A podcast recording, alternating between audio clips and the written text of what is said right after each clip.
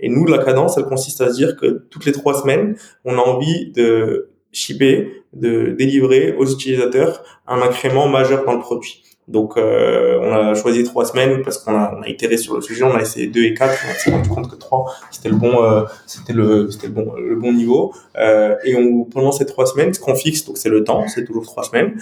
Euh, on fixe entre guillemets les ressources. Donc, on a toujours deux, une, équipe de deux personnes sur un projet euh, parce que deux, ça permet à la fois de se faire challenger tout en étant très très agile. et en revanche, ce qu'on, qu'on ne fixe pas, c'est le scope. On, on laisse libre cours à l'équipe euh, technique en charge euh, du projet de d'ajuster le scope qui est pitché par le produit à la base. Et donc ça, ça nous ça, ça permet à la fois de donner énormément d'ownership euh, à l'équipe technique et d'être d'être sûr au bout de trois semaines de, de, de converger vers ce qui apporte de la valeur le plus possible de valeur aux utilisateurs.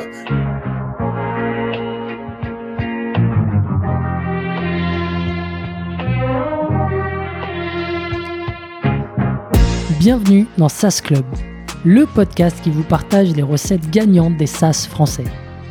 Je m'appelle Eric Seclet et je suis copywriter freelance pour SaaS B2B.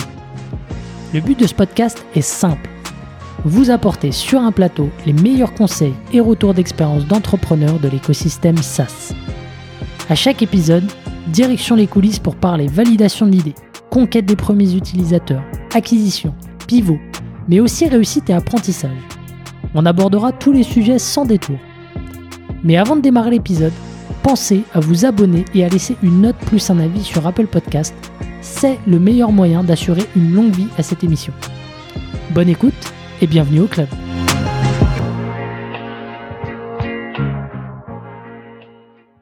Allez, c'est parti. Nouvelle tentative avec euh, Simo, le CEO et le cofondateur de Folk, euh, le dernier né Defender. Bienvenue Simo. Eh bien, écoute, salut Eric, merci de me recevoir, ravi d'être là et d'échanger avec toi. Yes, on, va y arriver. Hein. C'est la deuxième tentative. On a essayé la semaine dernière et ça s'est pas très bien passé niveau connexion. Donc euh, là, ça a l'air d'être beaucoup mieux. Donc trop cool. Euh, alors Folk, c'est un CRM euh, nouvelle génération. En tout cas, c'est comme ça que vous vous revendiquez et tu auras l'occasion justement de préciser pourquoi vous le définissez comme ça. c'est tout nouveau. Hein. C'est la date de lancement. C'était quand exactement? Alors, euh, on, a commencé à travailler sur le produit euh, il y a environ deux ans et euh, on a lancé sur publiquement il y a quelques semaines sur Product Hunt notamment. On a été produit du mois, donc en effet c'est c'est assez c'est assez récent. Yes, et effectivement, comme tu l'as dit, vous avez pas mal fait parler de, de, vous, et on va revenir justement sur sur ça en partie aujourd'hui. Hein.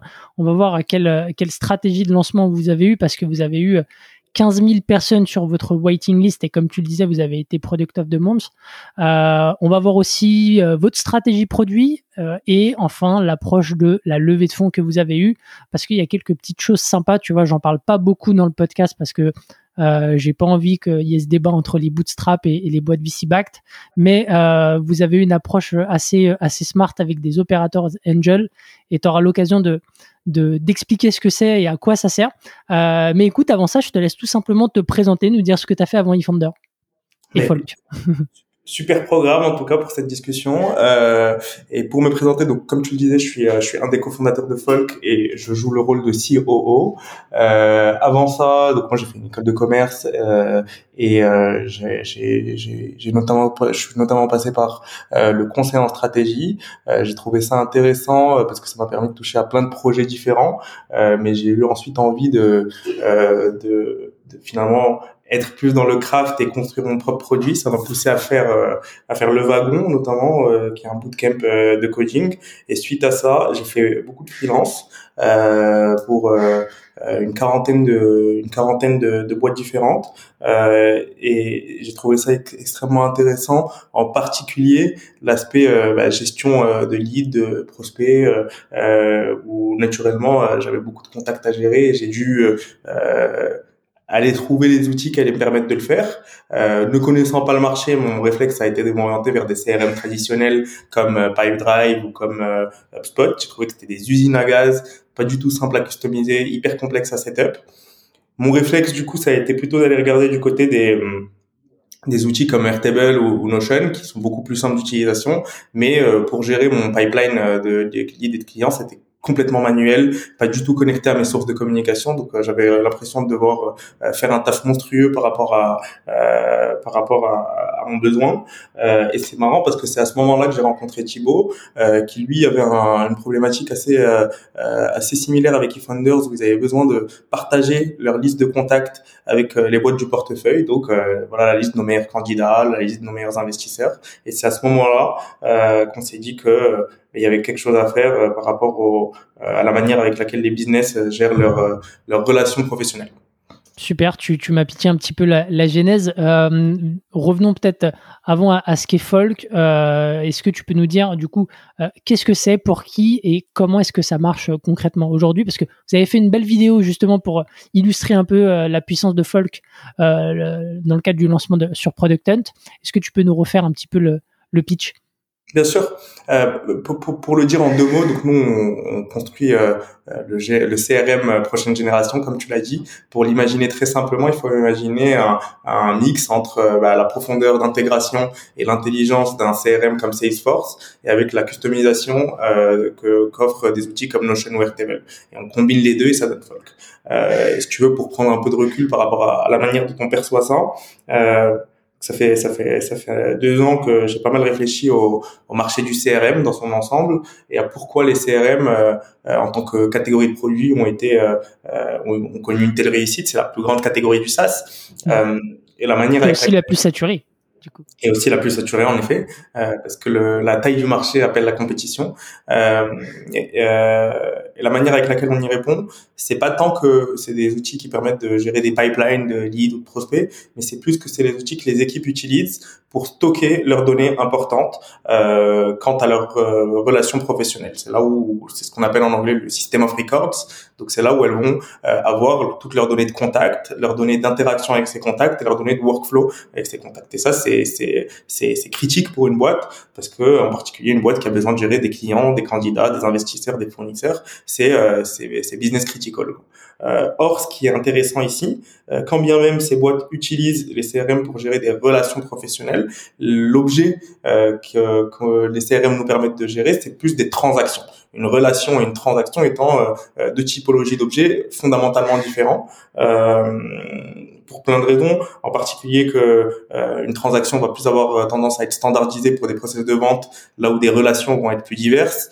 une transaction va être plutôt tendance à être faite par un, un, une salesperson de manière très individuelle, là où les relations vont, être, vont avoir plutôt tendance à être multiplayer, euh, et une transaction va avoir plutôt tendance à arriver à un certain moment dans le temps, là où les relations vont être plutôt euh, sur le temps long. Quoi. Et donc toutes ces raisons nous font dire que les CRM, quand bien même ils sont utilisés pour gérer euh, des relations, sont faits pour gérer des transactions, et que euh, bah, le monde a besoin d'un outil qui permette vraiment aux boîtes de gérer euh, euh, leurs relations professionnelles et de s'y adapter, qui soit vraiment customisable pour s'adapter à toute la diversité de relations professionnelles, qui soit euh, nativement collaboratif parce que les relations sont, sont collaboratives et qui soit finalement intelligent pour intégrer de la, de la donnée depuis plein de sources différentes et l'analyser pour pour fournir des insights. Donc c'est ce qu'on construit, c'est le workspace. En anglais, on appelle ça le workspace for Teams Relationship. et donc voilà.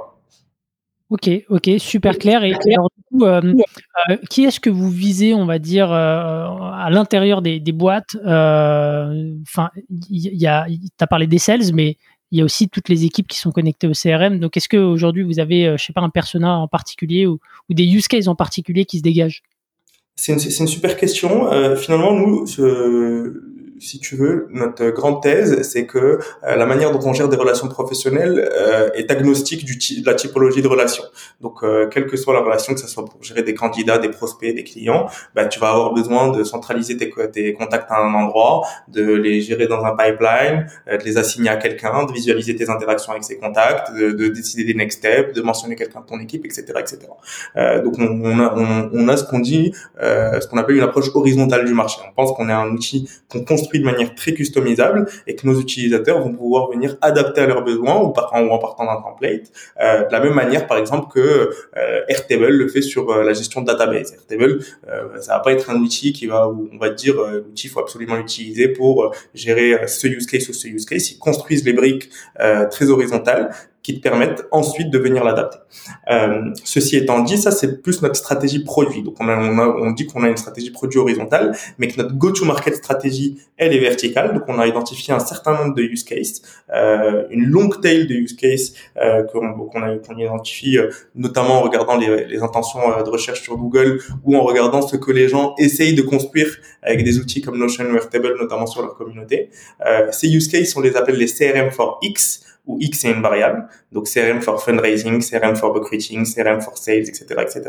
Euh, et c'est justement ces use cases sur lesquels on se verticalise. Hmm. Super intéressant euh, justement euh, le, différentiel entre le développement produit et le go-to-market et justement de, euh, fait de bien adapter euh, euh, bah, en fait qui, qui, vous allez démarcher derrière. Parce que effectivement euh, euh, quand on regardait la démo de la vidéo tu avais je crois que c'était pour une campagne d'influence l'illustration. Mais en effet ça marche pour le recrutement et ça marche dans, dans plein d'autres use cases. Et, et les, le temps d'implémentation le temps d'implémentation aussi j'imagine du coup qu'il est qu'il est complètement réduit par rapport à un CRM classique type Salesforce Ouais, complètement. Finalement, nous, ce qu'on ce qu'on pense, c'est que tu as une nouvelle génération d'outils qui que, que les gens appellent euh, que les gens appellent no code. C'est un peu un c'est un peu un buzzword, hein, mais qui euh, en réalité veut simplement dire des outils euh, avec une interface très très simple euh, qui peuvent être adoptés très rapidement et en même temps avec des, des capacités euh, de customisation et de et j'ai envie de dire d'intégration très profonde. Et euh, moi, ce que je pense, c'est que le no code c'est pas une catégorie de produits en soi. T'as pas une catégorie d'outils no code. C'est c'est presque un nouveau paradigme qui est en train de s'attaquer à toutes les catégories de produits dans l'entreprise, les unes après les autres, qui change la manière avec les gens avec laquelle les gens sont habitués dans l'entreprise à interagir avec des outils de productivité. Ça s'applique bah, au database avec Airtable, aux outils de euh, design avec Figma, euh, aux, outils de brainstorming et de euh, dashboarding avec Miro, etc., etc. Et donc que nous on ramène ce nouveau paradigme dans l'univers du CRM. Et donc, ce que ça veut dire en particulier, c'est que tu es capable de setup quelque chose très rapidement en partant d'un template en le construisant toi-même, euh, comme tu le ferais sur Notion, Airtable, Figma ou n'importe lequel de ces outils. Ok, ok, ok, super clair. Euh, bah écoute, revenons à, à la genèse. Euh, donc tu disais que tu avais toi cette problématique de, de gestion de contact, euh, Thibaut chez Founder aussi. Euh, donc ouais, comment est-ce que tu fais le lien entre euh, ta précédente expérience à eFounders Est-ce que tu peux nous dire comment est-ce que tu as rencontré euh, justement les équipes et, et, et, le moment où vous avez décidé de, de vous associer? C'est un sujet auquel Thibaut euh, réfléchissait depuis assez longtemps. Je sais que euh, je, je, parle en son nom, mais je sais qu'il a, euh, ça a toujours été un rêve un peu caché de réinventer le roi du SaaS, Salesforce. Euh, finalement, pour tout entrepreneur dans le SaaS, Salesforce, c'est le Graal, c'est l'outil auquel tu as des centaines d'entrepreneurs qui essaient de s'attaquer chaque année et, et qui, qui échouent pour des bonnes raisons, parce que parce que Salesforce assoit finalement euh, sa domination sur le marché du CRM, non pas simplement sur le fait euh, d'avoir un bon produit, mais également sur toute une stratégie de, de go-to-market et de distribution. Là où il y a quelque chose d'intéressant, euh, et, et, je sais que c'est un sujet sur lequel eFounders avait, avait tenté d'avoir une autre approche, mais c'est une autre histoire euh, pour réinventer le CRM. Mais là où il y a eu quelque chose d'intéressant en ce moment, c'est que euh, il y a eu la combinaison finalement de quelques grands phénomènes macro, enfin macro, quelques grands phénomènes qui qui, justifiait le why now. Euh, la première, euh, le premier point, c'est un peu cette nouvelle génération d'outils de productivité comme Notion, Airtable, qui ont euh, démocratisé le no-code et démocratisé cette notion d'interface horizontales mais très customisables qui euh, permettent euh, finalement euh, de, d'adapter l'outil très spécifiquement à son besoin très simplement et auquel les utilisateurs commençaient de plus en plus à être habitués. Donc ça c'est, c'est un élément qui rend possible un play de il s'agit de réinventer le CRM. Le deuxième point étant que c'est très complexe d'aller chercher Salesforce frontalement avec une approche où on va faire de la vente euh, sur un CRM et donc le, la nouvelle génération de boîtes qui sont product led qui vont aller euh, et avec une approche bottom up donc on va pénétrer les organisations par le bas euh, et, je m'excuse pour les anglicismes euh, on a l'habitude dans le podcast en fait. J'imagine. En tout cas cette nouvelle euh, manière de faire du go to market rend ça possible en ne se confrontant en, se, en, ne se confrontant pas à Salesforce frontalement mais en en choisissant de pénétrer euh, via d'autres canaux. Euh, et enfin, le troisième point qui, qui, qui, qui rend le why now possible, étant que euh, on, a, on commence à avoir un, écosystème d'API qui est mature. Euh, la gestion de contact, c'est ça le requiert parce qu'un contact est présent sur plein d'outils différents avec lesquels tu travailles en tant que personne et en tant qu'équipe. Et donc, être capable de créer un CRM custom, ça, nécessite de s'intégrer avec toute cette cet écosystème d'outils. Donc voilà, ça c'est un peu pour pourquoi à ce moment euh, de, c'était le bon moment pour lancer Folk. Euh, et donc on a, on a, j'ai rencontré euh, Thibaut par hasard. Hein, on, a pris un café. Il m'a parlé de de ce sujet qui mûrissait depuis pas mal de temps et ça m'a tout de suite, ça m'a tout de suite excité face au challenge d'aller réinventer le plus gros marché du SaaS avec une approche très product. donc voilà un peu pour la petite histoire. Ok, ok. Et donc du coup, euh, qu'est-ce qui se passe au moment où vous, tapez dans la main et, vous vous dites, euh, ok, on va on va en faire une boîte. Euh, est-ce que tu peux nous dire ce qui se passe justement les premières semaines de Folk? C'est quoi c'est quoi un peu les, les, premières actions et les suivantes? Bien sûr, bien sûr. Bah écoute, le, le c'était il, y a environ deux ans. L'idée c'était de, de, faire deux choses à la fois. La première, c'est de de bien comprendre le, le problème. Euh, donc, euh, en parlant euh, à des utilisateurs, en construisant une, une, page, une landing page, on réussit à avoir pas mal de gens qui sign up et à qui on peut parler pour vraiment bien comprendre leurs besoins euh, spécifiquement. Et on, on, utilisait une méthodologie qui est celle du, du job to be done, qui est assez intéressante pour comprendre le besoin d'un utilisateur plus que d'essayer de comprendre un persona à proprement parler, ce qui s'applique bien à des outils, à des, à des outils horizontaux comme euh, ça c'est le premier point. Je pense que depuis que qu'on a commencé Folk, j'ai peut-être dû parler à 500 personnes Euh, et ensuite, je pense que le deuxième point, quand tu construis une expérience, euh, comme c'est le cas pour Folk, mais comme c'est le cas pour tous les outils de productivité, on répond pas simplement à un problème, mais on construit une expérience que les utilisateurs vivent dans notre application. Bah, il faut sortir un produit. Et c'est en confrontant euh, tes utilisateurs à un produit euh, que que, bah, que finalement euh, tu, tu, tu peux avoir les learnings les plus importants. Donc, on a commencé très rapidement à, à sortir ce à sortir les premières briques de ce produit, à onboarder les premières personnes, à essuyer les blagues euh, et ça nous a appris euh, beaucoup de choses, de les voir euh, faire des démos, de finalement les voir s'onboarder eux-mêmes sur le produit, de comprendre quel était leur taux d'engagement, leur rétention, leur taux d'activation. Et c'est ce qui nous a permis, de manière très itérative, d'orienter notre roadmap. si tu veux, ça, c'est les deux grands sujets qui nous ont occupés. les deux sous-jacents, c'est qu'il fallait construire l'équipe, bien sûr, pour pour qui allait permettre de, de, de donner vie au projet et à poser les bases d'une stratégie de go-to-market euh, tout ça main dans la main avec les équipes Founders. Ok, ok, ok. Euh, j'aimerais bien rebondir sur la partie euh, recherche utilisateur où tu disais que tu avais échangé avec plus de 500 personnes. La dernière fois, quand on avait fait le, premier enregistrement, la première tentative, tu avais mentionné un process assez, assez précis sur l'user research. donc, est-ce que, est-ce que si, si, si tu as toujours les éléments en tête, est-ce que tu peux revenir dessus? Oui, bien sûr. Euh, L'idée, c'est que je pense qu'il y a, y a plusieurs manières de, de, euh, de récupérer de la donnée pertinente euh, par rapport aux problèmes que nos utilisateurs ont.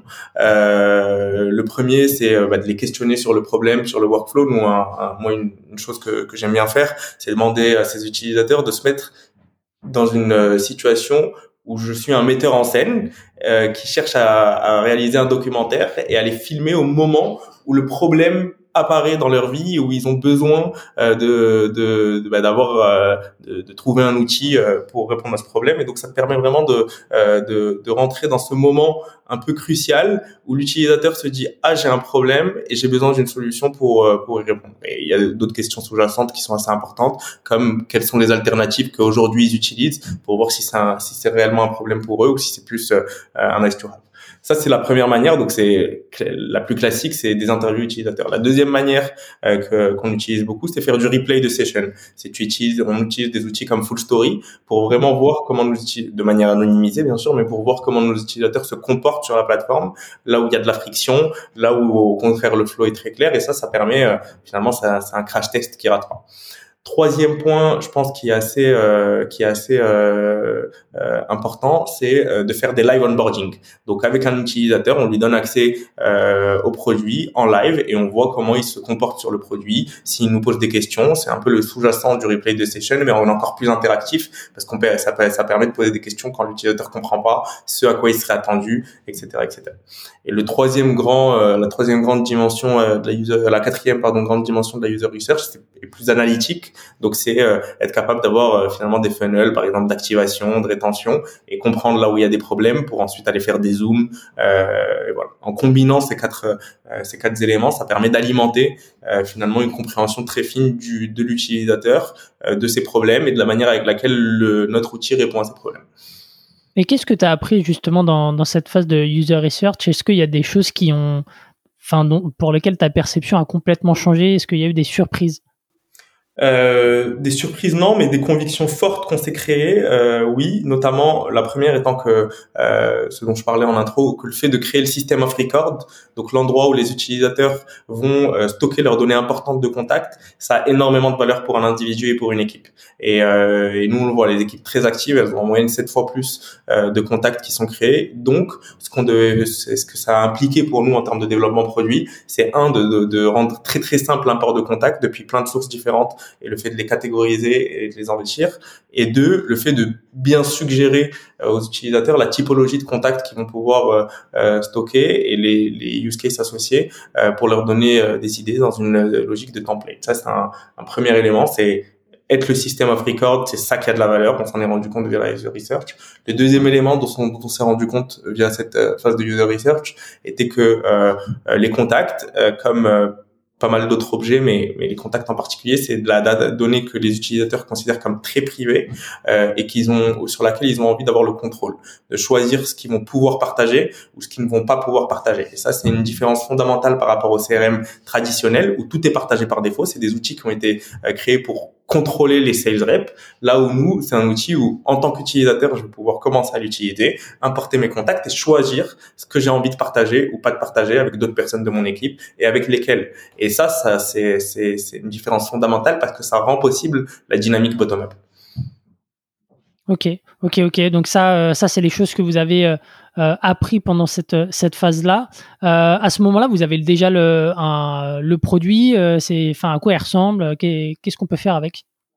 Écoute, nous, le, le, finalement, le, le, premier point d'entrée, ça a été d'être simplement un adresse book collaboratif. Donc, euh, l'adresse book, c'est l'outil qui existe par défaut sur tous les OS et qui a jamais été réinventé.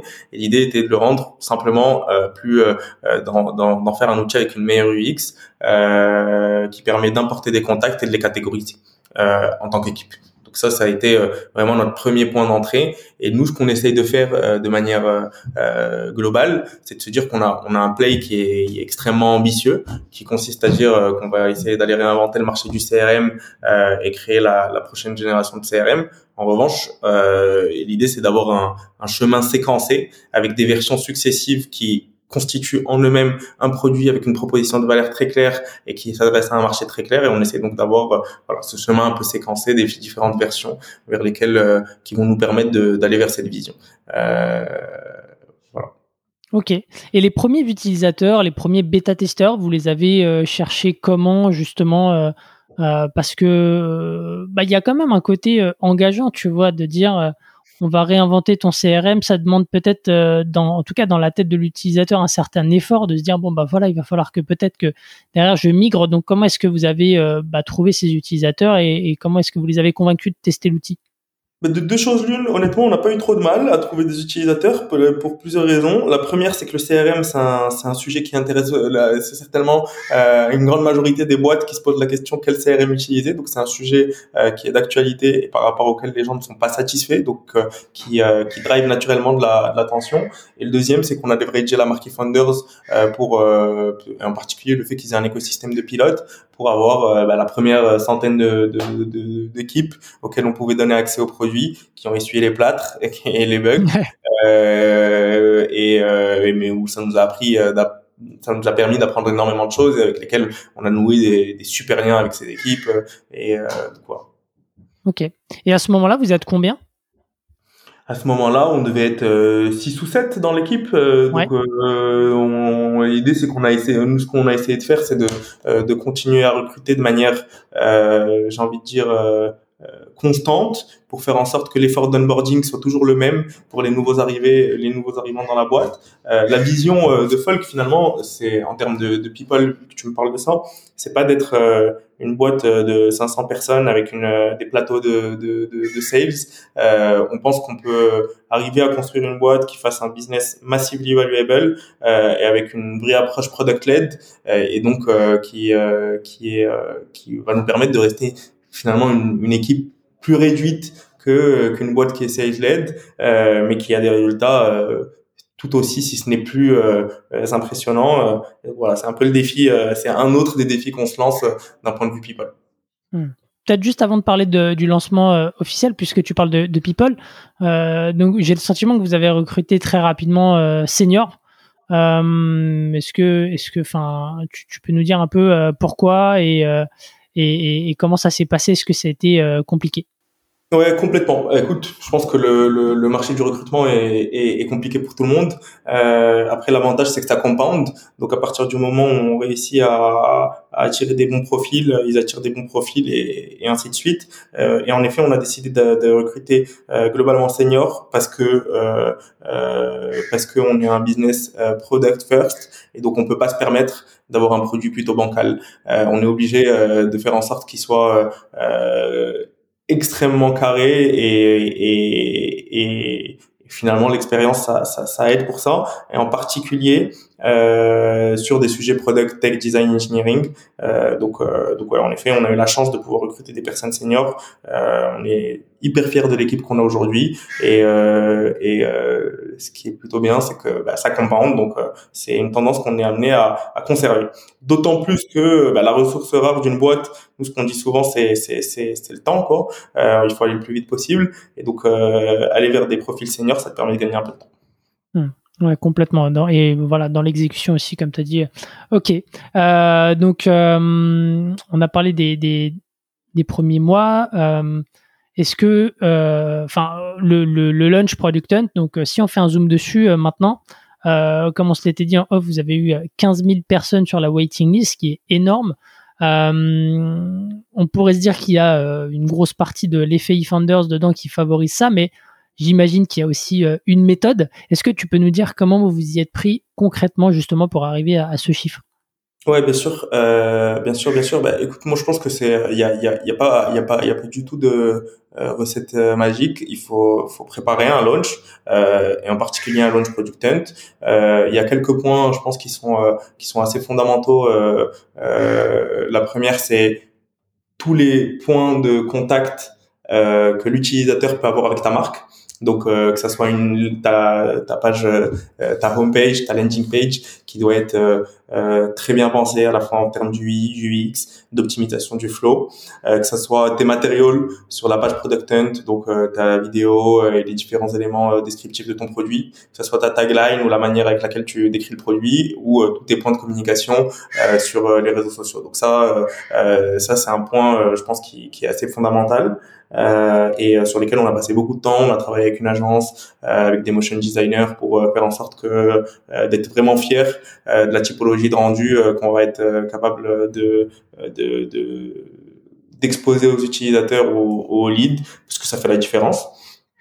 Le deuxième point euh, étant que euh, il faut, comme tu le dis, leverager au maximum possible euh, le, le, le, réseau pour faire écho au launch. Donc nous, on a potentiel, on a leveragé euh, notamment tous nos investisseurs, euh, Axel, eFounders, mais aussi la cinquantaine d'angel operators qui ont parfois ben, des réseaux assez conséquents. je pense au, aussi aux, aux founders de Dropbox, de Webflow, de Behance, de Pitch.com, etc., qui nous ont pas mal soutenus pour le launch. On a des, on a des et, ça a été assez conséquent.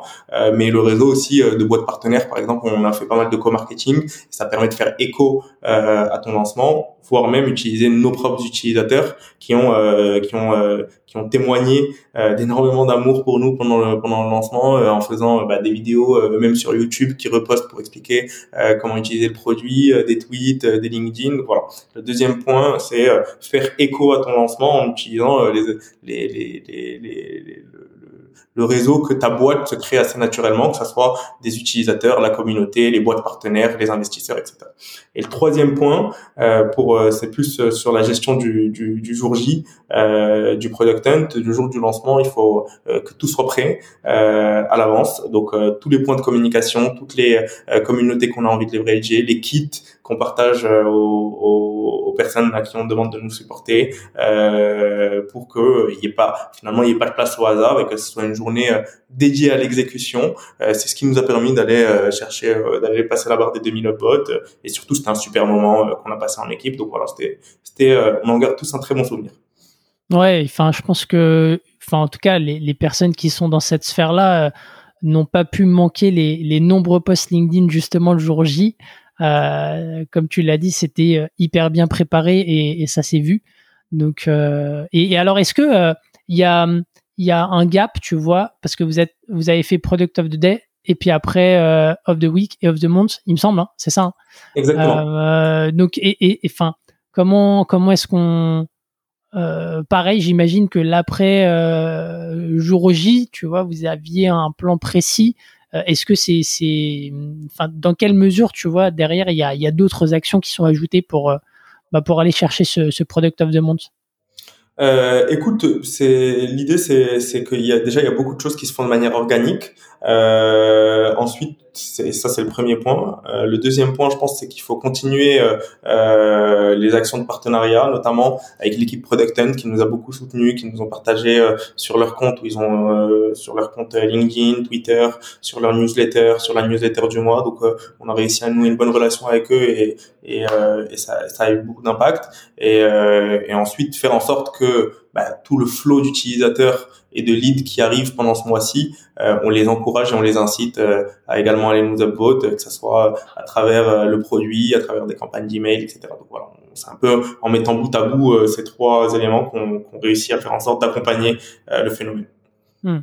Ok, donc ça c'est pour le, le launch, on va dire product hunt. mais avant ce launch product hunt, alors non, peut-être juste avant de, de, revenir avant, avant le lunch, sur euh, comment est-ce que vous avez capitalisé sur, euh, sur enfin, j'imagine que vous êtes encore en train d'absorber ou en tout cas euh, d'échanger avec les, personnes qui ont découvert le, produit.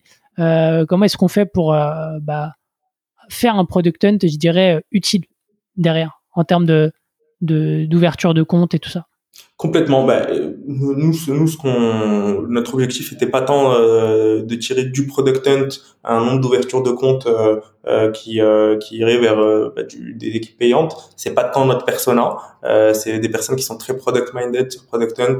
Là où nous, on cherche des équipes qui ont besoin de gérer des business relationships. Donc ça va être des équipes recruiting, sales, des, équipes qui ont besoin de gérer des des fournisseurs, qui ont besoin de gérer des investisseurs, des des fonds de VC, etc. Donc c'est c'est un peu moins notre persona. En revanche, c'est super en termes de marque. Euh, en termes de marque parce que c'est un gage de, euh, de, de, de, qualité de produit et donc avoir le badge Product of the euh, sur notre landing page, on se rend compte que ça rassure beaucoup et que ça nous apporte l'attraction naturelle plusieurs semaines après le après le launch. donc nous, si, si finalement ce launch il a été important pour nous, pas tant en, en termes de d'utilisateurs que ça nous apporte, ça a été le cas, mais c'est pas ce qu'on cherchait. On cherchait un gage de qualité et ça a été euh, l'occasion de sortir du bois, donc de, de, passer en mode self-serve. Aujourd'hui, n'importe qui peut venir sur notre page de euh, notre landing et s'inscrire au produit et utiliser le service. Et également un moment hyper important euh, d'équipe euh, pour rameuter tout le monde autour d'un objectif commun qui crée de l'émulation et qui donne finalement un, succès à fêter ensemble, à célébrer. Hmm. Ok, Ok, ok. Euh, bah justement, donc parlons juste de, de l'avant-lancement, tu vois. Donc, euh, je passe du, du coq à l'âne, mais pour moi c'est un peu lié aussi. C'est-à-dire que avant euh, avant le lancement, si j'ai bien compris, vous aviez 15 000 personnes sur la waiting list. C'est quoi un peu les actions mises bout à bout euh, pour avoir ce ces 15 000 personnes? Euh, certes, il, doit y avoir une partie d'organique parce que vous avez communiqué euh, sur, le produit et, que, comme tu l'as dit, ça génère de la curiosité sur, euh, ce sujet qu'est le, CRM. Mais est-ce qu'il y a, il y, a des actions, il y a des choses que vous avez fait en particulier pour euh, bah, créer, bah, créer un peu cet engouement et bah, faire en sorte que les gens bah, attendent le produit derrière? C'est un, un, un, une super question. On est arrivé aux 15 000, euh, y compris euh, le product hunt. Mais, en, mais globalement, euh, l'idée c'est qu'on a déployé plusieurs choses qui se mettent bout à bout. la première, c'est le format de waitlist, donc qui, qui crée de l'excitation assez assez naturel. C'est un format notamment qui a été démocratisé par Superhuman, qui est une waitlist assez importante sur leur sur leur outil de mailing et euh, qui est une manière de créer euh, bah, une liste d'attente assez importante. La deuxième, donc comme on se disait, c'est avoir des, des matériaux qui donnent envie, donc euh, une landing page et, et des, des, points de communication sur les réseaux sociaux qui donnent envie. et c'est également quelque chose qu'on a, qu'on a sur lequel on a on a mis beaucoup d'énergie. je dirais que le je dirais que le troisième point, finalement, c'est bah, d'être sur un sujet qui est porteur. Nous, on sait que le, sujet de la gestion des, euh, des relations pour euh, des équipes, c'est un sujet extrêmement important. Euh, et d'autant plus qu'on bénéficie du fait que ce soit également un sujet qui touche les individus pour leur routine de productivité personnelle. Finalement, n'importe qui dans sa routine de productivité personnelle a besoin d'un outil de prise de notes, d'un outil de calendrier, d'un outil d'emailing. Et bah, on pense que l'outil de gestion de contact, ça fait quand même partie de cette suite de productivité de base, euh, d'où le fait que ça intéresse tout le monde. Il y a pas mal de gens qui parlent du personnel CRM, euh, qui, est, qui, qui est pas notre, notre core focus, mais euh, qui fait que ça, ça attire de la, de la, la, traction assez naturelle.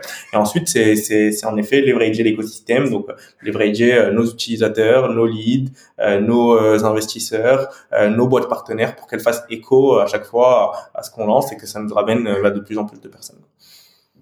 Et tu penses que, euh, enfin, j'enfonce euh, peut-être, enfin, c'est peut-être une question euh, un peu idiote, mais aujourd'hui, moi, si je lance un produit de ce type-là, vraiment, je, dis n'importe quoi, hein, mais est-ce que c'est suffisant pour avoir ce nombre de, de 15 000, tu vois? Est-ce que, est-ce que je devrais faire des efforts supplémentaires? Est-ce que il y, a, y, a, des choses justement Est-ce que vous êtes allé chercher des users aussi avec avec des approches growth Enfin, ouais.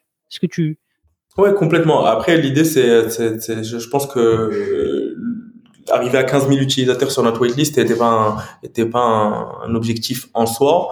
Euh, ce qui c'est ça, ça prouve finalement l'intérêt que c'est un sujet euh, qui intéresse les gens et pour lesquels euh, qui euh, qui pour lesquels ils seraient potentiellement prêts à, à investir du temps d'onboarding et, et, du temps et du et, de, et, à, et à payer. après nous ce qu'on ce qui nous a plus en effet euh, euh, tenu en éveil, c'est de se poser la question quel, de, de, des channels en termes de go-to-market qui font réellement du sens. Donc, euh, ce que tu mentionnes en termes de growth, à savoir des channels qui vont être répétables, avec un coût limité et avec un volume en termes de lead qui peut faire du sens avant de comment pour commencer à scaler. Quoi. Donc, c'est finalement le, le la, la, question de la waitlist. Euh, était plus et plus une presque une vanity métrique euh, mais en effet, ça montre que c'est un sujet qui attire et qui, attire. Voilà. Alors justement, tu as parlé de, go-to-market. Quand, on, s'est parlé la première fois, tu m'as dit euh, on passe, euh, alors je sais plus si c'est la phrase exacte, mais quelque chose du genre, euh, on passe deux ou trois jours, deux ou trois heures par jour sur le, go-to-market. Est-ce que, est-ce que tu peux un peu expliquer bah, ce que ça veut dire pour toi et, et nous partager un peu bah, ces réflexions-là? Alors ça, c'était plus par rapport, euh, en effet, avec euh, avec la manière avec laquelle on travaille avec Thibaut, euh, qui donc les sujets qu'on sur lesquels on, on se penche beaucoup, c'est en effet produit et go-to-market, et on, on, passe deux à trois heures par jour à réfléchir à ces sujets, euh, et en particulier à prendre à, à, quelle stratégie et quel channel on a on a envie d'aller tester, quel projet en termes de on a envie de lancer, puisqu'on pourrait faire des millions de choses, et notre ressource rare, bah, c'est le temps et c'est le focus et donc on essaie d'avoir une approche euh, super drastique euh, par rapport à ça, de, ce qu'on fait et surtout de ce qu'on fait pas. Euh, d'où le sens de, cette phrase que j'avais eue.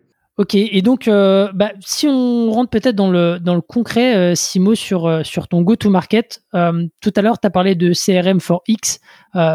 J'imagine que, comme tu l'as dit, il y a une ressource qui est précieuse, c'est le temps, mais aussi les ressources que vous avez en interne. Donc comment est-ce que vous avez priorisé les, les industries, les, les, les personas que vous allez euh, cibler Écoute, c'est une super question euh, et, la manière avec laquelle on, y répond est un peu euh, multiforme. La première, euh, c'est d'essayer d'avoir une approche très quantifiée en regardant les recherches intentionnistes euh, sur euh, sur Google. Donc ce que les gens tapent, euh, ce que les gens tapent le plus, c'est la compétition que tu vas avoir sur chacun sur chacun de ces de ces combinaisons de mots clés. Par exemple, CRM for fundraising versus CRM for small business versus etc. etc. C'est une première manière de, de, de voir les choses. Une deuxième manière de voir les choses, c'est de se dire que on va aller voir ce que les gens essayent de construire avec des outils comme Notion, Airtable, Coda, Excel et Google Sheet.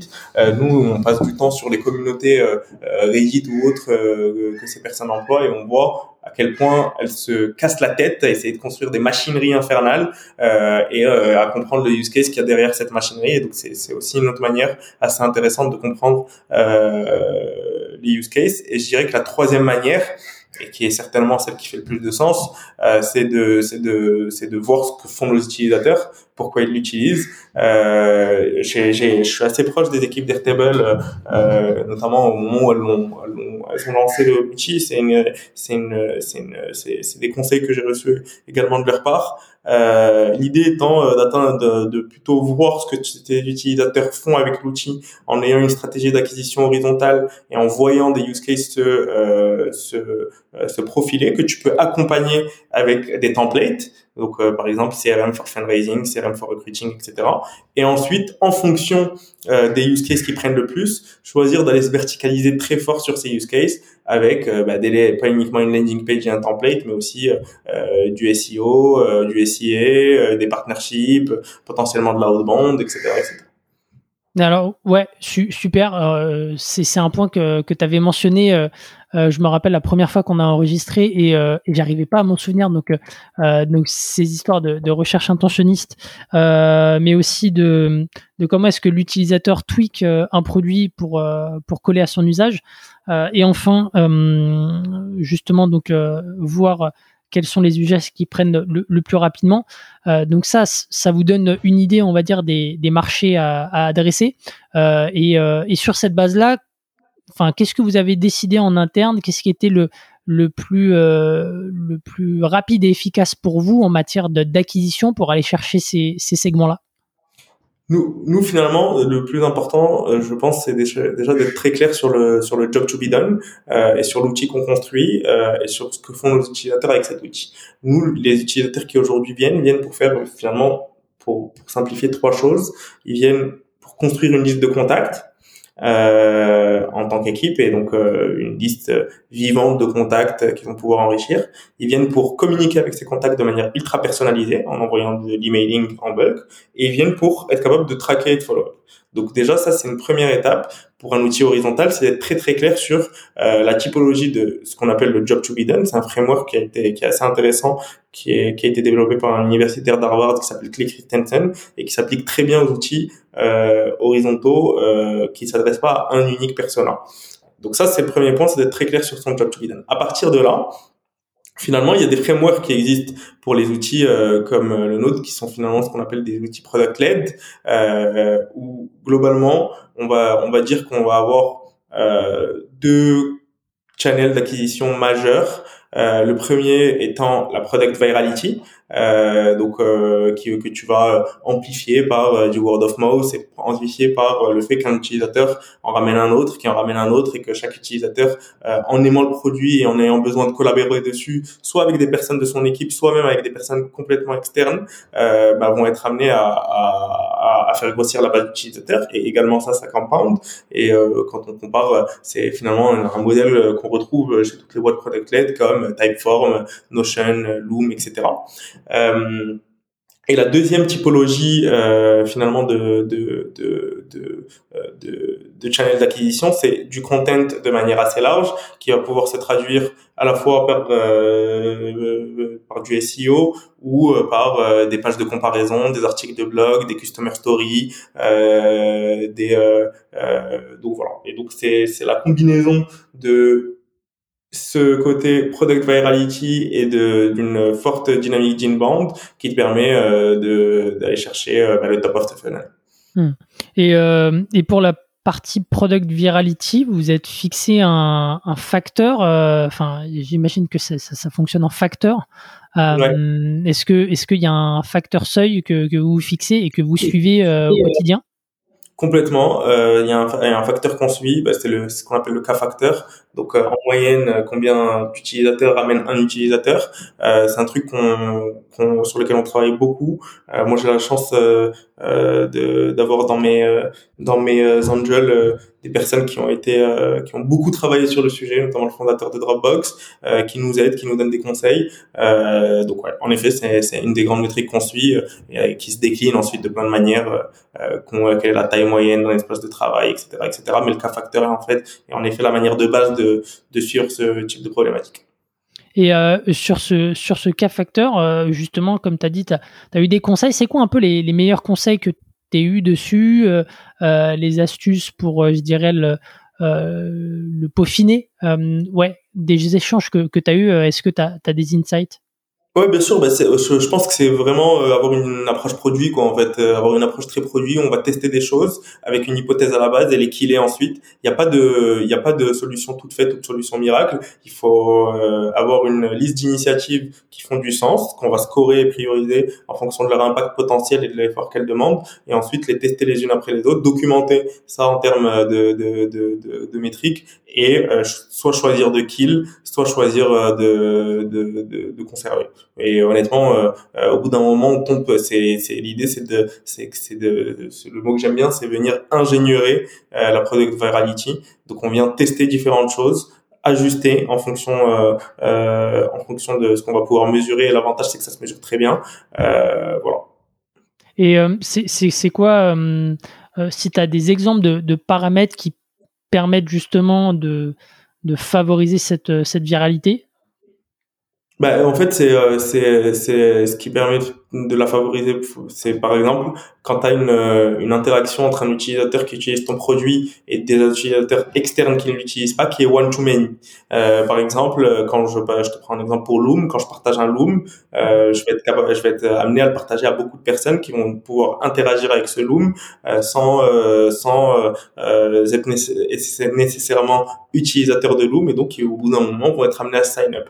c'est la même chose pour un Typeform, par exemple. Euh, quand j'utilise Typeform, euh, je, je, suis amené à envoyer un grand nombre de personnes qui vont interagir avec Typeform. Et un des grands drivers du top of the funnel de Typeform, c'est euh, justement ça. C'est à la fin d'un Typeform, tu as le Made with Typeform sur lequel les gens cliquent et sont amenés du coup à recréer leur propre forme en utilisant le service. Nous, c'est pareil. Par exemple, il y a des utilisateurs qui peuvent envoyer des messages depuis Folk et dans la version gratuite, ils sont affichés comme envoyés par Folk c'est pas le cas dans la version payante euh, et, euh, et, du coup ça fait que euh, un utilisateur qui envoie 200 messages il y a 200 personnes qui potentiellement vont interagir avec la marque voilà. il faut trouver le, le truc qui fonctionne et qui convient hmm. ok Ok, ok. Euh, parlons euh, toujours euh, ouais, du, du, produit, mais avec un, un angle différent. la première fois qu'on s'est parlé, tu me disais que vous aviez une méthodologie en interne qui s'appelle la cadence pour justement bah, shipper beaucoup plus rapidement de, de, nouvelles features. Est-ce que tu peux nous dire en quoi ça consiste et derrière en quoi c'est différent des, des approches qu'on peut voir de manière traditionnelle? Bien sûr. Euh, l'idée, c'est que dans, quand on confond un projet, finalement, on a un peu un, ce qu'on appelle un triangle des contraintes, euh, à savoir le temps, euh, les ressources et le scope. et finalement, en, en, jouant sur un de ces éléments, on, on impacte sur les deux autres. il faut choisir finalement ce qu'on décide de fixer.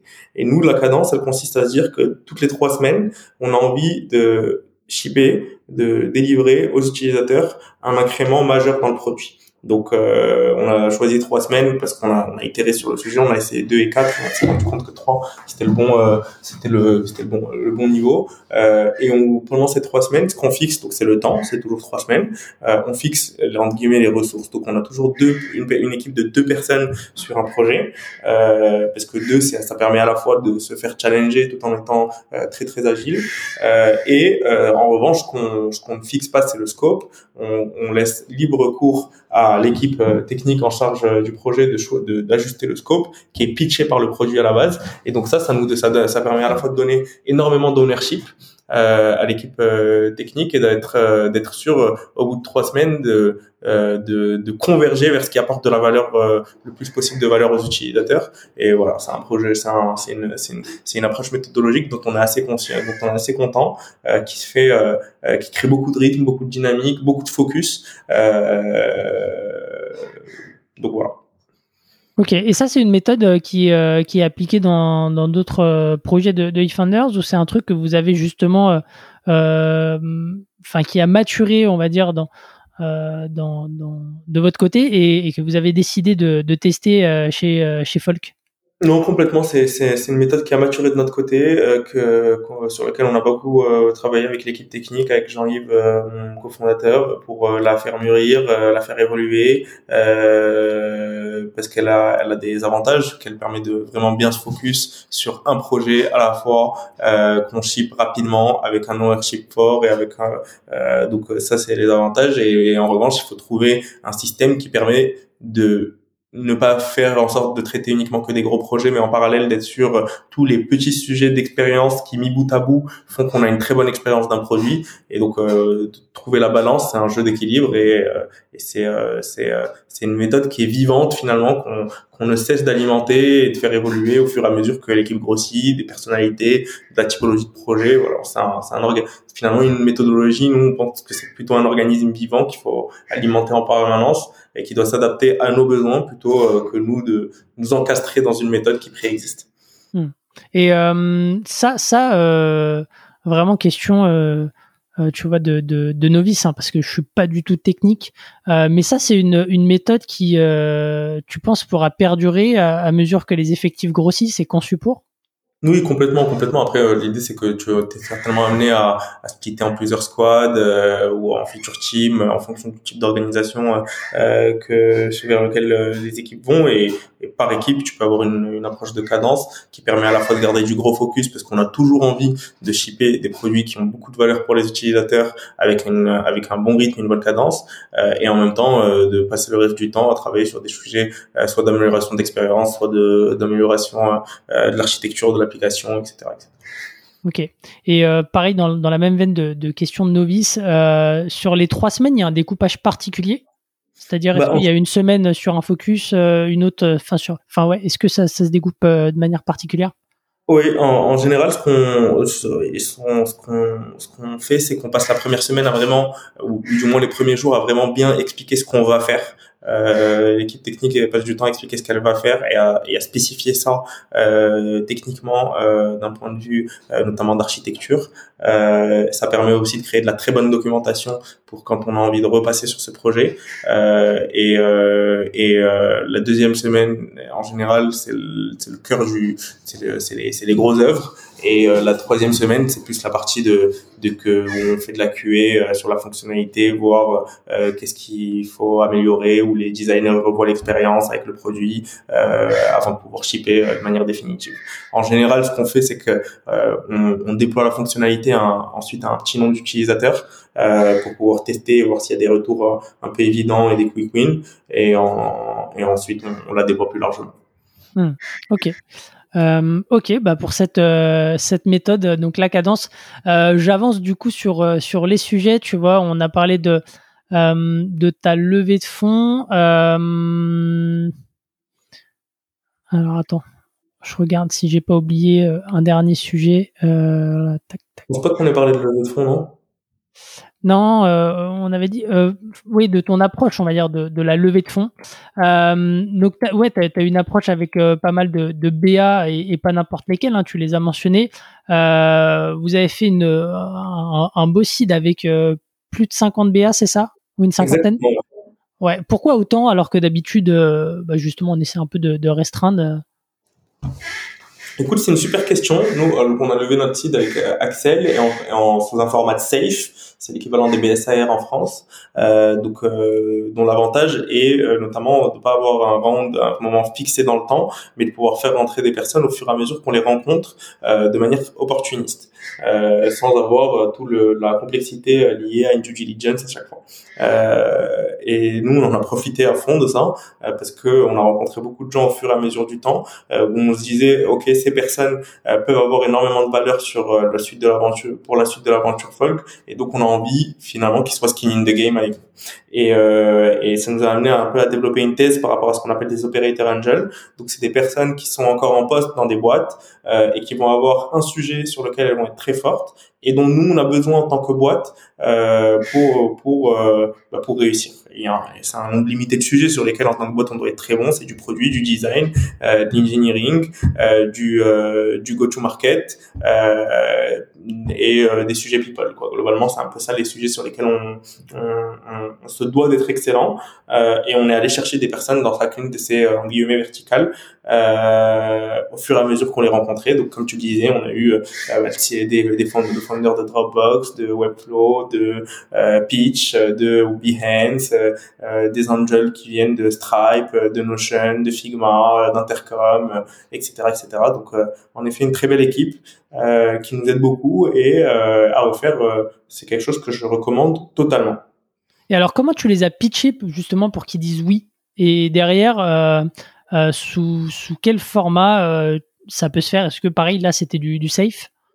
Alors nous, les, en effet, c'est nous c'était du safe, donc ça rend ça, ça, rend les choses un peu plus simples. Euh, la manière de pitcher, honnêtement, ça se fait de manière très organique. Euh, on rencontre quelqu'un, euh, on, fait une intro, et, et le mieux c'est de, de, passer vraiment un moment à parler du produit, à faire une product démo et à discuter du produit. Il faut qu'il y ait un fit, faut qu'il y ait un fit mutuel où on se dit que c'est une personne qu'on a envie d'avoir à sa cap table.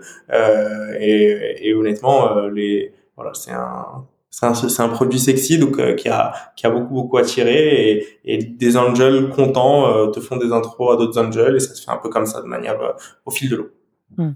Et sans, sans dévoiler de secret de votre côté, mais on, on, leur donne combien du capital sur une fourchette à ces opérateurs angels pour bah, pour qu'ils soient intéressés aussi financièrement? Bah, franchement, c'est quoi un peu la fourchette? Ouais, franchement, ça va, ça varie beaucoup. Euh, ça va, ça va être forcément euh, en dessous, euh, en dessous de, de je dirais 1% quoi. Mhm. Euh, j'ai pas, j'ai pas le chiffre exact en tête, hein, mais euh, ça varie beaucoup. On va avoir des tickets qui vont s'étaler de quelques milliers d'euros pour des personnes qui ont, qui ont pas forcément une les liquidités ou les moyens d'investir des gros tickets dans des startups, mais qu'on veut absolument notre capital parce qu'on se dit que euh, parce qu'on se dit que bah, c'est des personnes qui peuvent avoir beaucoup d'impact ou à des personnes qui vont mettre plusieurs centaines de milliers d'euros euh, pour un impact parfois qui est, qui est, qui est similaire voire inférieur. Donc euh, franchement ça varie ça varie pas mal. Ok. Et euh, comment est-ce que tu les mets à contribution, ces opérateurs angels, une fois que tu les as à ton capital? Euh, Comment ça se passe euh, au niveau de la relation au quotidien? Est-ce que tu les sollicites uniquement quand tu as un point, tu leur envoies un email ou alors est-ce que c'est un appel? Enfin, tu, tu peux nous dire un peu comment ça se déroule?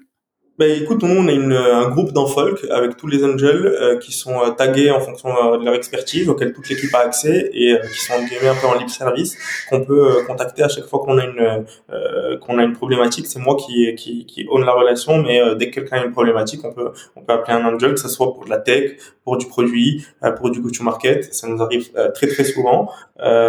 et et en effet, si c'est une question un peu simple, on va avoir tendance à poser la question par email parce que ça fait gagner du temps à tout le monde. Après, euh, ça m'arrive de faire des, sessions vraiment de réflexion euh, avec euh, avec des angels où on se pose sur un sujet qui est un sujet important et on va on va essayer de le craquer et où cet angel va t'amener toute la tout le tout le tout le prisme qu'il a tenu de ses différentes expériences. Hmm. Et alors, est-ce que tu peux nous donner un, exemple, je sais pas, de, de sujet, on va dire, de, de, de réflexion assez, euh, assez transformants euh, sur lesquels tu, tu vas les solliciter. Euh, parce que, ouais, c'est simplement pour avoir une idée de, de ce qu'on peut leur demander, du niveau de, je dirais peut-être d'engagement qu'on peut leur, euh, bien sûr, bien sûr. par exemple, euh, le fondateur de Dropbox, qui est une des boîtes que j'admire le plus en termes de, enfin, qui est, qui est, qui est la plus, euh, qui a le plus, la plus, la plus, l'histoire la plus fameuse en termes de product virality, notamment avec leur programme de referral, mettre sur mon framework de product virality avec une session, on va réfléchir, voilà, un peu comme je te le disais, quelles sont toutes les différentes initiatives qu'on pourrait prendre compte tenu du produit qu'on est, comment les scorer, et, ça c'est c'est c'est c'est c'est du temps gagné euh, de manière assez dingue. Euh, je vais pouvoir euh, parler de la stratégie de sales, de product-led sales qu'on va avoir avec le, la personne qui est VP Sales chez Figma. de, je vais pouvoir parler de notre stratégie de customer success avec la personne qui gère ça chez chez Notion. Voilà, il y a plein de sujets un peu un peu fondamentaux qui sont assez high level et où parler avec quelqu'un qui a fait ça dans une boîte beaucoup plus avancé, ça te permet d'avoir un framework, ça te permet de construire un peu ton framework par rapport au sujet. Hmm. Ok, super, super intéressant justement bah, cette approche. C'est la, fin, c'est, je pense que c'est la première fois qu'on en parle dans le podcast, donc c'est pour ça que j'ai creusé un petit peu et on pourrait creuser davantage. Mais après voilà, il faut quand même respecter le, timing. Euh, mais euh, effectivement, je pense que ça a de la valeur euh, d'avoir, surtout à, votre à votre stade de maturité, d'avoir ces, personnes-là qui peuvent bah, vous permettre d'acheter quelque part du temps. Donc, donc ouais, c'est quoi un peu sur les 6 à 12 prochains mois maintenant vos, vos challenges pour Folk? Est-ce que c'est le produit? Est-ce que c'est le market et le positionnement? Enfin, c'est quoi un petit peu les, ouais, les grands chantiers? Écoute, nous, c'est les, les, les, chantiers, on les résume toujours en trois grands euh, euh, points euh, le produit, la go-to-market et, et, les people. donc, d'un point de vue produit, c'est devenir la référence pour ce job to be done dont je, dont je, dont je te mentionnais, qui, est, qui, est, qui consiste à dire qu'une équipe va être capable de créer sa liste de contacts le plus simplement possible et de manière synchronisée, de communiquer avec ses contacts de manière hyper ultra personnalisée et traquer et de follow-up qui va être la brique de base euh, au-dessus de laquelle on va pouvoir construire tous les blocs pour créer n'importe quelle typologie de CRM. Euh, donc ça c'est un point super important. Euh, côté go-to-market, ça va être continuer à construire euh, la machine go-to-market qui va nous permettre d'attirer des leads on top of the funnel, de les qualifier, euh, de les onboarder dans le produit, d'identifier les product led, euh, les product qualified leads et potentiellement de les upsell. Donc c'est c'est toute cette cette cette, cette funnel go-to-market. Et enfin côté people, c'est continuer à construire l'équipe qui qui construit la boîte et qui construit la vision dans avec une culture et une, une ambiance qui fait qu'on est heureux de, de venir bosser tous les jours. Donc voilà, c'est un peu les trois choses qui vont pas mal nous occuper pendant les 18 prochains mois. C'est c'est un play super ambitieux hein, parce qu'on on essaie de, de, réinventer la plus grande catégorie du SaaS, mais on essaie d'y aller de manière euh, méthodique et, et pour l'instant ça se passe très bien. Hmm. Alors justement, c'est une question que j'ai posée dernièrement euh, à, un invité et je pense que je vais la reproduire. Mais là aujourd'hui, euh, comme tu as dit, ça se passe bien, vous êtes bien entouré, vous avez un, produit qui, qui, qui rencontre un, un, certain engouement. C'est quoi un peu les risques que vous identifiez en interne euh, au niveau de, de folk, euh, c'est ouais. Qu'est-ce que vous avez mappé de votre côté? Ouais, bah c'est une, une, une, super question. Hein. Euh, euh, il y, a, y, a, toujours des risques qui sont fondamentaux et qui sont liés au modèle, euh, notamment, euh, je pense au modèle product-led, qui est un modèle très dur, euh, après qui a énormément de valeur quand on réussit à le craquer. Donc nous, c'est être capable de montrer qu'on est capable, qu'on est capable via le produit euh, de générer, de passer d'une équipe de 20 à une équipe de 30, etc., etc. Et ça, c'est quelque chose qu'on ingénieur sur lequel on travaille, mais qui constitue toujours fondamentalement un risque. Et c'est ça, nous finalement, notre euh, un des une des différences fondamentales par rapport au CRM traditionnel, qui eux sont sales-led, top-down. Nous, on est bottom-up et il faut qu'on réussisse à prouver que sur ce marché, euh, at scale, euh, bah, c'est un, une dynamique qui fonctionne. Hmm. Ouais, c'est euh, effectivement, comme tu as dit, c'est vraiment le modèle. On a l'impression que ça tourne tout seul, mais avant d'y arriver, je pense qu'il y a un certain nombre d'étapes et comme tu as dit, il faut réussir vraiment à, optimiser tout le, tout le funnel. Et euh, à mon avis, c'est pas si évident que ça. En fait, c'est le Graal, le, le, le, product led, parce que ça te permet de, maîtriser tes coûts d'acquisition, euh, euh là où tu as des long term value qui peuvent être quand même assez conséquentes. Donc, euh, les boîtes qui craquent ça, comme je pense à Notion, notamment, c'est des boîtes qui, qui réussissent à créer des business assez exceptionnels, notamment en termes d'unit economics. Euh, mais c'est comme tout Graal, beaucoup, beaucoup y aspirent et encore faut-il le craquer at scale. Et, aussi, une des choses que je me disais, tu vois, au-delà de, du funnel et euh, de toute cette approche euh, PLG, je pense que, enfin, je sais pas ce que tu en penses, mais c'est vrai que le positionnement, euh, réussir à bien positionner euh, euh, Folk dans, dans cet écosystème, c'est, je pense, un vrai, un vrai challenge dans la mesure où, en fait, les usages, ils sont multiples. Tu vois, dans la vidéo que vous avez utilisée pour la campagne Product Hunt, euh, c'est euh, ça, ça vient, euh, je dirais, tailler des croupières à pas mal de logiciels d'influence marketing qui permettent justement de trouver des, des, influenceurs. Il y a, y, a, aussi il y a aussi un côté, comme tu as dit, logiciel quelque part de, de, de recrutement. donc ouais, enfin, je pense qu'il faut réussir à, à bien être positionné dans ce marché. En effet, je suis complètement aligné et c'est le cas en, en général des, des, outils horizontaux. Euh, un Airtable, un Notion, etc. ont connu des, des challenges similaires. Notre manière d'y répondre, c'est par deux choses. Un, être extrêmement clair sur le job to be done. Qu'est-ce que l'outil fait Nous, c'est qui permet de créer une liste de contacts, communiquer avec ses contacts de manière ultra personnalisée, traquer et de follow-up, ce qui s'applique à, une, à beaucoup de use cases. J'ai besoin de contacter une liste de candidats, j'ai besoin de contacter une, une liste de leads potentiels, j'ai besoin d'interagir, de, gérer mes investisseurs. Euh, j'ai besoin de gérer mes fournisseurs, etc.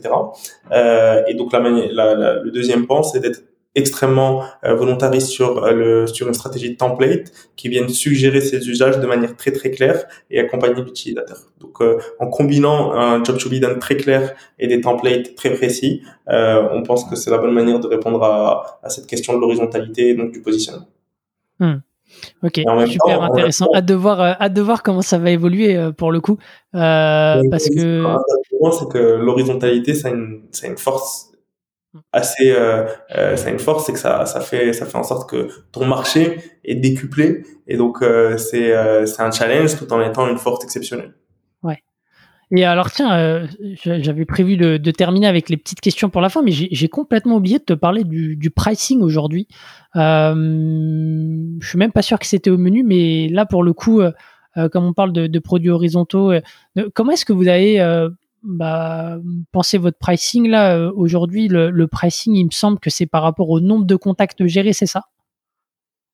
Par rapport par rapport au, pricing nous la manière avec laquelle on y réfléchit c'est euh, euh, finalement selon trois axes un peu importants le premier étant qu'on veut que ça soit compatible avec une adoption de masse, parce que on est amené à, être, à aller chercher toute cette longue tail de PME qui ont, vont avoir besoin d'adopter l'outil un peu à la Mailchimp, le deuxième, euh, c'est qu'on veut que ce soit euh, extrêmement simple à comprendre. Et le troisième étant qu'on veut que ça soit euh, compatible avec un upsell. Euh, et donc euh, le, la, la combinaison de ces trois éléments fait que le modèle de pricing pour lequel on a opté pour le moment est un modèle qui est assez similaire à celui d'un Notion ou d'un Airtable, à savoir qu'on va pricer par utilisateur par mois mhm. ou par an, euh, de l'ordre de quelques dizaines d'euros. Ok, ok, ok. Euh, effectivement, hein, quand on va sur la page de pricing, c'est assez, euh, assez similaire. En tout cas, ça, ça évoque un peu ces, ces différentes boîtes dont tu as donné le nom. et, et est-ce que, après, c'est, enfin, aujourd'hui, c'est peut-être un, peu trop prématuré, mais est-ce que vous prévoyez de la, faire bouger, je sais pas, tous les six mois, comme certaines boîtes, justement, pour tester des choses, ou est-ce que pour l'instant, vous allez plutôt rester dans cette approche et attendre d'accumuler de la data? De manière générale, notre approche par rapport à tous les sujets, c'est euh, qu'on essaie d'être de, d'être très itératif et euh, de voir que la manière avec laquelle nous répond le marché et d'ajuster, euh, tout en ayant un plan un peu en tête euh, qui nous permet de donner un peu le, le, le cap et la vision. C'est un peu ce qu'on a également sur le pricing. On a une, une, idée en tête de comment on a envie de faire évoluer ça et on prend en même temps les inputs que le marché nous renvoie euh, pour, euh, pour, pour, ajuster, euh, pour ajuster le tir. Donc oui, c'est, c'est, c'est un sujet qui, qui va être amené à évoluer. Après, les utilisateurs historiques bénéficieront du pricing qu'ils ont eu historiquement. Ok. Ok, ok. Euh, bon, bah très bien. Bah, je, je vais euh, commencer les, des petites questions euh, pour pour terminer cette cette interview. c'est quoi aujourd'hui le, le plus dur dans ton quotidien? Franchement, le plus dur, c'est euh, de réussir toujours à s'adapter euh, aux nouvelles, à faire des nouvelles choses qu'on qu'on qu'on sait pas faire. Euh, ça, c'est le premier point. Euh, et je pense que la deuxième chose, c'est construire une culture. Euh, c'est euh, c'est quelque chose par rapport à quoi il n'y a pas vraiment de manuel et qui se fait sur le terrain et euh, où ça a un impact énorme euh, sur la boîte si on réussit à bien le faire et un impact euh, très négatif si on réussit à, moins bien le faire. On est super content de ce qu'on a réussi à faire, mais c'est un sujet sur lequel il faut être tout le temps vigilant et où c'est moins finalement un peu moins rationalisable et, et, ramenable à, à une équation. Hmm. Ok. C'est quoi le meilleur conseil qu'on t'ait donné depuis le début de l'aventure folk? Que ce soit euh, Thibaut ou les opérateurs Angel ou d'autres personnes Franchement, c'est d'être à l'écoute, euh, c'est, d'être à l'écoute des signaux faibles de ton marché et de tes utilisateurs. C'est euh, leur parler en permanence pour avoir finalement, pour porter en toi l'intuition même de leurs problèmes. Et en fait, ce qui est assez intéressant, c'est quand quand tu fais quelque chose 5000 fois, au bout d'un moment, ça devient un réflexe, ça devient une habitude. C'est de la même manière, si en parlant à tes utilisateurs un nombre important de fois, ton, tu as une, as une compréhension telle de leurs problèmes que tu en as l'intuition euh, au moment euh, de répondre à une question qui les concerne. Hmm. Ok. Euh, si tu devais changer une chose aujourd'hui dans, dans la jeune histoire de folk, ça serait quoi? Euh, c'est une bonne question. Honnêtement, moi je pense que toutes les étapes sont importantes, que ce soit les, les, choses faciles ou moins difficiles. Ce qui compte, c'est le, le but est dans le chemin plus que dans l'arrivée. Donc honnêtement, je, je garderai les choses comme elles sont pour l'instant. Ok. Est-ce que tu as un livre ou une, un outil à nous recommander? Euh, un outil folk bien sûr pour euh... non mais un livre euh, euh, bah, pour sortir un peu des, des livres euh, très business et il y en a beaucoup qui sont bien un, un, livre que j'aime beaucoup d'un auteur que j'aime beaucoup c'est Magellan de Zweig je trouve que c'est assez parlant pour des entrepreneurs dans la mesure où c'est à la fois quelqu'un qui a un plan une vision très forte et, euh, et, ça, ça amène ça amène un cadre et en même temps qui est très euh, euh, à l'écoute des éléments et euh, des aventures qu'il va pouvoir euh, qu'il va pouvoir vivre pour se réadapter, se réajuster. donc voilà, c'est un bouquin que je trouve assez inspirant et de manière plus large, les biographies de Stefan Zweig, c'est toujours l'occasion de se, plonger dans l'univers d'un personnage historique qui, bah, qui, qui, peut qui peut être pas mal inspirant. Ok. Ok, ok. Euh, top. Bah, je crois qu'on a terminé, euh, Simo. Merci beaucoup euh, d'avoir passé bah, cette, cette petite heure avec moi et avec les auditeurs. Et puis, je te souhaite bah, du coup bon courage pour le, le développement de, de Folk. avec plaisir hein, pour faire un, follow-up à l'occasion ou alors un, hors-série. je t'en parlerai juste après. et ben moi, je vous dis aussi à la semaine prochaine pour un nouvel épisode. J'espère que vous avez apprécié celui-là. Ciao. Merci Eric. Ciao, ciao. SAS Club, c'est terminé pour aujourd'hui. Enfin presque. Si vous avez retenu un ou deux conseils, techniques ou apprentissages, alors pensez à noter SAS Club 5 étoiles sur Apple Podcast avec un petit commentaire pour m'encourager. Et si vous êtes de la team Android, pas de problème, partagez simplement un épisode qui vous a fait kiffer sur vos réseaux sociaux. C'est ce qui m'aide à gagner en visibilité et m'encourage à produire toujours plus d'épisodes. Enfin, si vous voulez collaborer avec un copywriter qui comprend les enjeux métiers et business d'un SaaS, envoyez-moi un message sur LinkedIn, Eric Seclet, S-E-C-L-E-T. Encore merci et à la semaine prochaine.